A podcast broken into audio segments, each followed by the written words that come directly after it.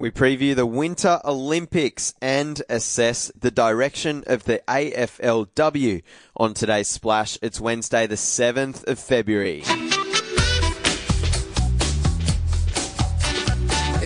For your daily dose of sporting agenda. Your audio edition of the Fox Sports homepage. The Splash with your host, Phil Prior. Thanks for tuning in. Big show today. Joining me a little later in the program is the national editor of Fox Sports Australia, Tony Harper, who will talk to us about the Winter Olympics happening in Pyeongchang, kicking off very shortly in the next couple of days. Uh, and also, in just a moment, we'll be joined by uh, lead of the AFL Fox Footy uh, team down in Melbourne, Ben Waterworth, discussing AFLW briefly. But first, a few headlines. Reports Cameron Munster's future at the Melbourne Storm in doubt due to recent off-field indiscretions. Uh, story at the Fox Sports website. Uh, an Aussie schoolboy sensation has been signed and snapped up by a US college. Uh, a stunning coaching backflip in the NFL involving Patriots offensive coordinator Josh McDaniels, who was announced as the Colts head coach. And the AFL steps in to forge the path of the AFLW in its second season. And for more on that, we're joined by Fox Footy uh, digital lead Ben Waterworth. Welcome to the Splash, Benny. Philip, a lifelong ambition to be on the Splash. Great to be with you. Your first 2018 appearance. Yes, um, looking forward to it. And and an interesting story, um, which has been bubbling away since the opening round of the AFLW season on the weekend. AFL, it, it's come out that the AFL has contacted AFLW coaches stepping in to ensure teams are playing a positive attacking brand following Carlton's defensive orientated tactics in the season opener last Friday night. Can you elaborate on this given that also they had uh, Blues star player Brianna Davey address the media uh, just this morning. And not just the AFL in general, the AFL chief executive, Gillon McLachlan, reportedly reaching out to AFLW coaches after round one. Overall, when you look at the actual amount of goals scored across round one of the AFLW, it was up on the mm. corresponding round last year. But I think what has really stuck in, in Gill's mind on the season opener of the season, round one, Friday night, Carlton Collingwood on you know, free to air and on Fox Footy as well. It was a really, I think Gill was quite disappointed with some of the tactics that were used by the coaches, and Terry Wallace backed that up on, on radio as well, a former AFL coach and three-time Premiership Hawk, about particularly putting players behind the ball. So not necessarily flooding, but putting extra numbers in the defensive 50, defensive half of the ground, which consequently stops scoring and or hinders the scoring from from opposition as well. So McLachlan made reportedly made a couple of calls to AFLW coaches. We understand probably Carlton as well because Carlton I think were the main instigators of those defensive tactics across the uh, across the weekend. Uh, and uh, Carlton captain Brianna Davey was asked about it, as you, as he said before, Phil, in the media today, and said basically along, along the lines of, well, our number one job is to win, and as long as we're winning, we don't really care about how we're playing, which I think is, uh, which is a, a, bit of a fierce response, I think, to, to Gill and the, and the mm. AFL, considering Gill went out of his way to interfere and, and really get stuck into the AFLW coaches after what he saw firsthand over the weekend. Yeah, TV audience that's come out was down for that first fixture compared to last year, but it's really hard to, to read too much into that given uh, the fact that there was a BBL semi final on at the same time involving Melbourne and Adelaide franchises. Not ideal, obviously, for the AFL.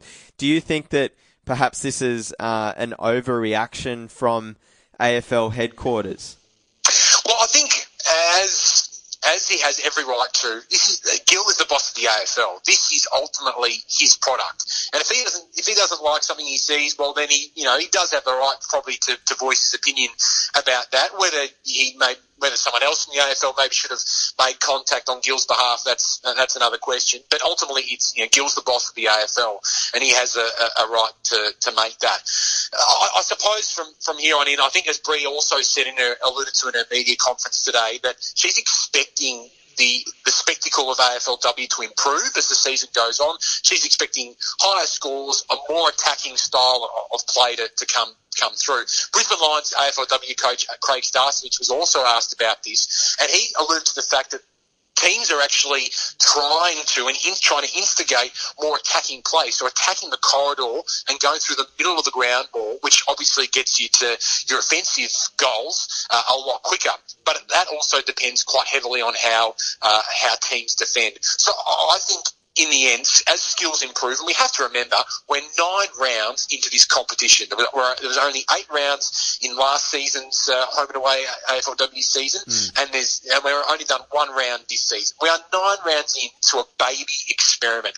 I think overall we need to have some patience. Whether they look, if the trend does continue, they might have to look at potentially shortening fields because we are on AFL men's size fields, and there's less players on the ground, so there's more expected of players to try and cover uh, more of the ground and you know, on you know with uh, on a men's size field. So that might be a bit of an ask, particularly for, for players in this early stage of the competition. But I think overall, let's be patient and let's see what happens. And just quickly before we move on to Winter Olympics. What was your reaction to the overall product that you saw, Benny, throughout the weekend, not isolating Friday night's game between Carlton Collingwood, um, you know, in comparison to, to what you might have witnessed last season? We saw a couple of rippers. I think even Gill admitted publicly yesterday that three out of the four games were brilliant to watch. Having said that, four out of the eight teams did have scoreless halves during uh, during the weekend. Adelaide was actually scoreless in three of its four quarters against the Brisbane Lions in the grand final rematch on the weekend. But I think overall you could see the benefit of not only a, a season under their belts last year, but an actual full pre-season because these girls had, had uh, not been playing AFLW since March last year, but they'd been at their clubs for a full pre-season. They'd gone away and played, you know, for, for girls in Victoria, they played the VFLW competition. So they've been able to get more uh, kilometres into the legs and more skills and more games under their belts during that time. So I think that, that came to the, the fore uh, quite a fair bit. I think we saw Katie Brennan, star for the Western Bulldogs, on the weekend. Uh, unfortunately for Adelaide, they were missing Erin Phillips, which I think was a big reason why they didn't beat the Brisbane Lions on the weekend. And I think the Lions proved that they will be a bit of a force to be reckoned with. So besides the Friday night game, game, which wasn't a great spectacle. However, we did see some, some great individual performances in that game. I think was vastly improved from round one uh, of 2017. Maybe it's a positive step that um, so many are being critical now. It, you know, the, the expectation is is is uh, is increasing. Absolutely. I think, uh, and it obviously helps that there's no other AFL men's competition going on, and AFLX is still a couple of weeks ago away, followed by the JLT Community Series. But no mm. doubt that that extra exposure for AFLW, you know, people want, uh, are hungry for, for footy news, particularly after the, the end of the Australian Open and, and, and the cricket season coming to an end. People want to see some AFL news, and AFLW delivers that. And I think it's a, still a baby competition that will continue to grow. But you're right, maybe this extra talk talk uh, will just uh, help the publicity for the competition in the short term. Mainstream agenda, it's a good thing for the AFLW and Ben Waterworth has more information for us on the Fox Sports website. He's penned a yarn on all of this today. Uh, Benny, thank you very much for joining the splash as well. A pleasure, Phil. Enjoy the day. Let's transition to something a little chillier the Winter Olympics. Uh, and joining me to do so is my boss, the national digital editor for the Fox Sports website. Just got back from Colorado. He's, uh, he's a snow sports expert and uh, Olympic um, uh, correspondent, I suppose, as well. Tony Harper. Yeah, thanks, Phil. You're doing a great job, by the way. Thank is this you. our performance review, or, uh, or, or is can, this the splash? We can uh, we can turn it into some sort of a review as well. Sounds great. I was, was in Colorado at Breckenridge last week. Um, Scotty James was training there actually, and I looked at the 22 foot super pipe that he competes in, and I uh, almost lost my lunch. I don't yeah. know how those guys do it. They're they're phenomenal athletes. We did actually touch on that on the splash a week or so ago after that 98 mm. in the X Games from Scotty James, but that wasn't even enough for gold, which it would have been in any other X Games event ever. Yeah, exactly. I mean, he's he's one who last year won the World Championship and World Cup and was way out in front. And the Japanese guy um, Hirano, 19 year old, he won silver last time as a 15 year old. Yeah, and he's pulled out a trick no one's ever seen before. They were talking about it before the season that that was the the next stage, the 1440 double cork. So a couple of twists and four rotations, and um, they're they're all that like half pipe's a bit of an arms race. They're they're out there. They train in secrecy. I spoke to Scotty James um, at the end of last season. He talked about what was going to be coming up, and you know, not sharing information about it. So they go away. They're all they all know what they're working on, but whether they're doing it or not, they're not quite sure. Yeah. And and for the Japanese guy to come and pull that one out like it, but it's that kind of event where it can go wrong really easily. They're they're yeah, they're yeah. going six meters down a pipe and then six to eight meters up in the air, and they're coming down. They're they're on the edge, and Scotty's got a got a chance, but a year ago things were looking probably a bit better for him. Well, yeah, a fascinating sort of end to that event too. Scotty had the last run knowing he needed a 99, but he he knew that even if he um, went through his run pretty much perfectly, yeah. he can't compete with that trick. No, I think that's exactly exactly fair. If the guy nails something that's never been done before in competition, which he did, then then it's hard to argue with that. Doing things that have been seen before, I, I think that that's um, that was a fair result. I've seen both of those runs. It is absolutely amazing. Um, and you're right, he's won an X Games before. I mean, the interesting thing to me is that uh, he's going to a third Olympics, Scotty. He's 23 years old but the favourite going in is a 19 year old. So yeah, it's like, yeah. you know, where, where's he go? Where's he go here? But he'll he'll be um, punching on strong for Australia in those red gloves. You know, the red boxing kangaroo gloves mm. that he had specially made for these games or for for his com- competitions. Yeah, uh, Scotty's just one of the uh, uh, one of the. Uh, I suppose Aussies that we can really look forward to in this games, and, and we'll get to a few more. Pyeongchang in Korea. The Winter Olympics start tomorrow, Feb 9. Wait, what's the date today? Is it tomorrow? They start no, Friday. Two days. Two yeah. days time. So, so the opening ceremony is on Friday, but before that even starts, two uh, key Australian medal hopes will be in action in qualification in the moguls qualifiers. That'll yep. be before the opening ceremony. So that that'll be the first uh, kickoff for us, and that's Britt Cox in the uh, mm. women's and Matt Graham in the in the men's. So they're they're the first really people to watch from a Aussie perspective. Um, let's start with a more general question. What's Australia's goal heading into these Winter Olympics? Um, we're always massive underdogs uh, in the overall scheme of things, but is this shaping up um, as our best ever team assembled? First of all, um, yeah, well, well, that's what that, that's what Ian Chesterman, the, the chef de mission, is saying, and it's hard to hard to disagree with him on that. We go into these Olympics with 17 athletes out of 51 in the team who have won World Cup medals over the last two years. And I think that's uh, last year. Our results in World Cup were greater than we've ever had before. Um, there's been a real revolution in, in terms of our performances overseas. We're dominating some events, um, and and yes, yes, it is. Uh, uh, the um, you know, the interesting thing about Australian winter sports, uh, as said, I've just been overseas and sitting on chairlifts with a lot of Americans who go, does it snow in Australia? Do you, we have anyone at the Winter Olympics? They're really keen on it, but they're kind of surprised that we, uh, when I sort of tell them we've got a couple of medal chances there, they're kind of surprised that we're even in the game.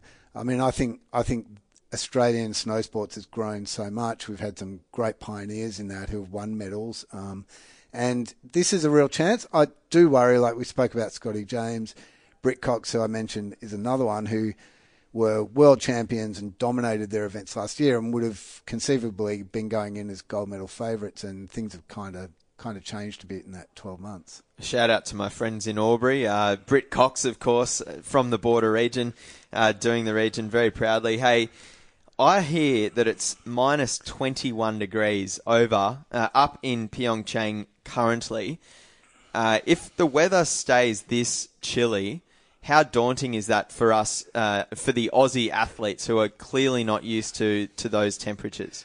Uh, Australia dominated. Uh, Australia won or did very well last year at the World Championships in Sierra Nevada, which was kind of like Perisher um, spring conditions at Yeah. that stage. A lot of slush. There, the Scotty James. There's photos of him. He's basically in a t-shirt um, competing.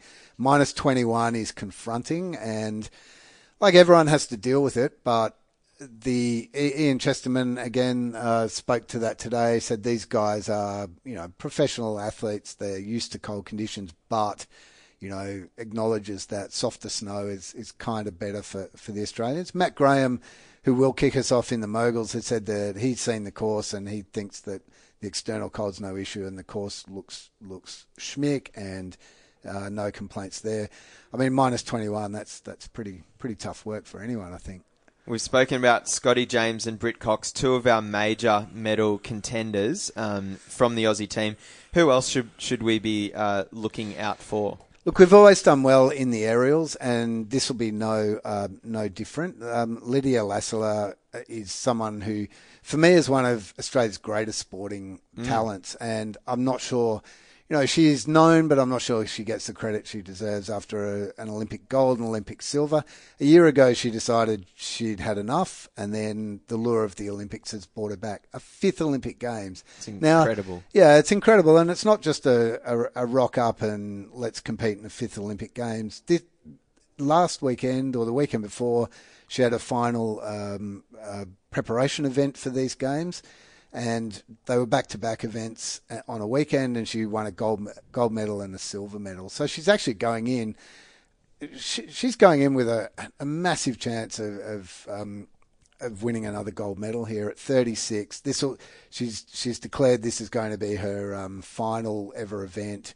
You know, she's fit, she's ready for it, and I'm just really looking forward to seeing her compete because also in that event we have Danielle Scott, a surfer from your your way, the Northern Beaches, um, Laura Peel as well, who are also you know decent medal chances. I mean, they're all they've all come through this uh, gymnastics background of um, being recruited into snow sports out of gymnastics. Danielle Scott told me she had never put on skis till she was 16, but she was a national gymnastics champion from around about 10 years old. And um, Jacqui Cooper was the one who recruited her in, a former former um, you know champion aerial from Australia. So so we've got that crew. David Morris in the men's aerials is a good chance as well. He's in great form. Um, you- look at my favourite event, which is the snowboard cross, and, and, Yeah. and, you know a name that Chumpy. a, na- a name that everyone k- kind of knows, but a Chumpy Pullen, and he hasn't had um, great Olympic success. He's had world world championship success, but it's such a random event. Oh, We- it's a crap crapshoot, right? yeah, and we've got four guys in there, and they've all done really, really well on, on tour this season. I just love it because it it's so frantic. It depends on the course. It depends on the lane. It's a real uh, battle of wits, but skill and speed, and it's such a great race. Um, in the female event of that, Belle uh, Brockhoff, I'm really interested to see how she goes. Belle is a great character. Um, she did an ACL not that long ago. She's really battled to come back and be back for these games. She competed last weekend to secure her place as one of the final athletes picked. She um, very very prominent on social media, definitely worth a follow during these games, and talked about you know the the pain she was going through in that race. She's she's a great character and uh, she could do anything. You know, she could could go out there and really really surprise, and I hope she does. Um, Australia's 51 uh, athlete team also, uh, for the very first time, includes uh, an Indigenous competitor as well. Yeah, Harley Windsor is a 21 year old from um, Sydney, from Rooty Hill, the western suburbs. Um, and he he and his partner Katya Alexandrovskaya, who's a Russian, um, when they met, they were match made. Um, she she'd emigrated here from Russia and didn't speak English, and they've built up a partnership where they've won world youth medals, and they've they've um, you know really gone to the top of the the, the youth um, level of ice skating. This is a th- th- they're not what you consider medal chances at this, but they're still very fresh and very young, and just a compelling story about how he um, he he was out for a day trip with his mother and she got lost and there was a skating rink and he gave it a try and he ended up working odd jobs around the uh, the place to buy his first skates and Wow. you know just an intriguing guy and an intriguing story and and you know we've had some really famous um, indigenous Olympic athletes but it's kind of strange that this is the first at a at a winter games. You this week compiled um, for us a, an ultimate guide. Uh, if you need to find that, head to the Fox Sports Australia website, of course. Uh, search for the ultimate guide there.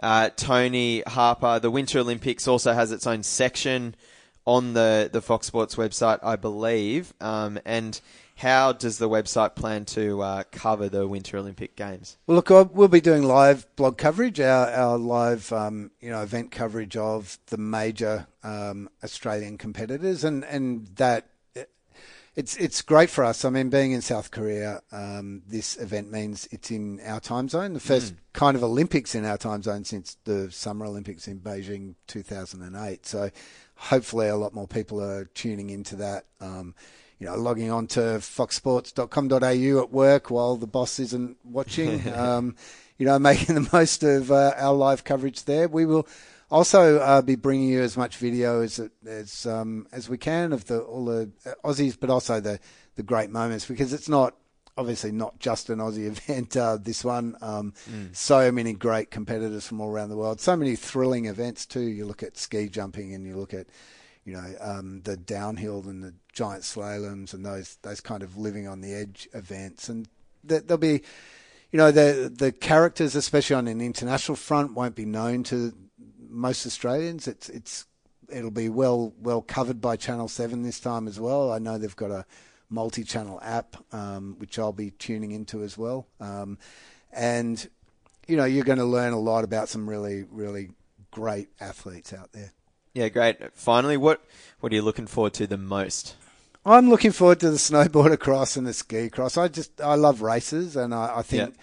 I think that a lot of these events, um, you know, I'm a I'm a in a Summer Olympics uh, environment. I'm an 800 and 1500 meter um, runner running fan.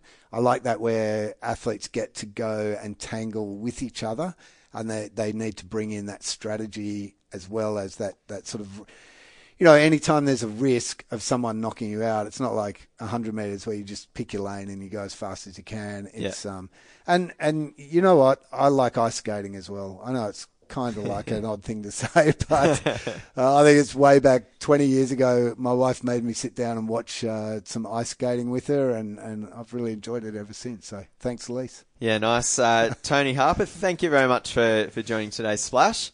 No worries, man. And, always uh, a pleasure to be here. thank you very much. Welcome back as well. That's all right. Straight into the performance review now. Yeah, exactly. Uh, but maybe we'll end the podcast um, first. Okay.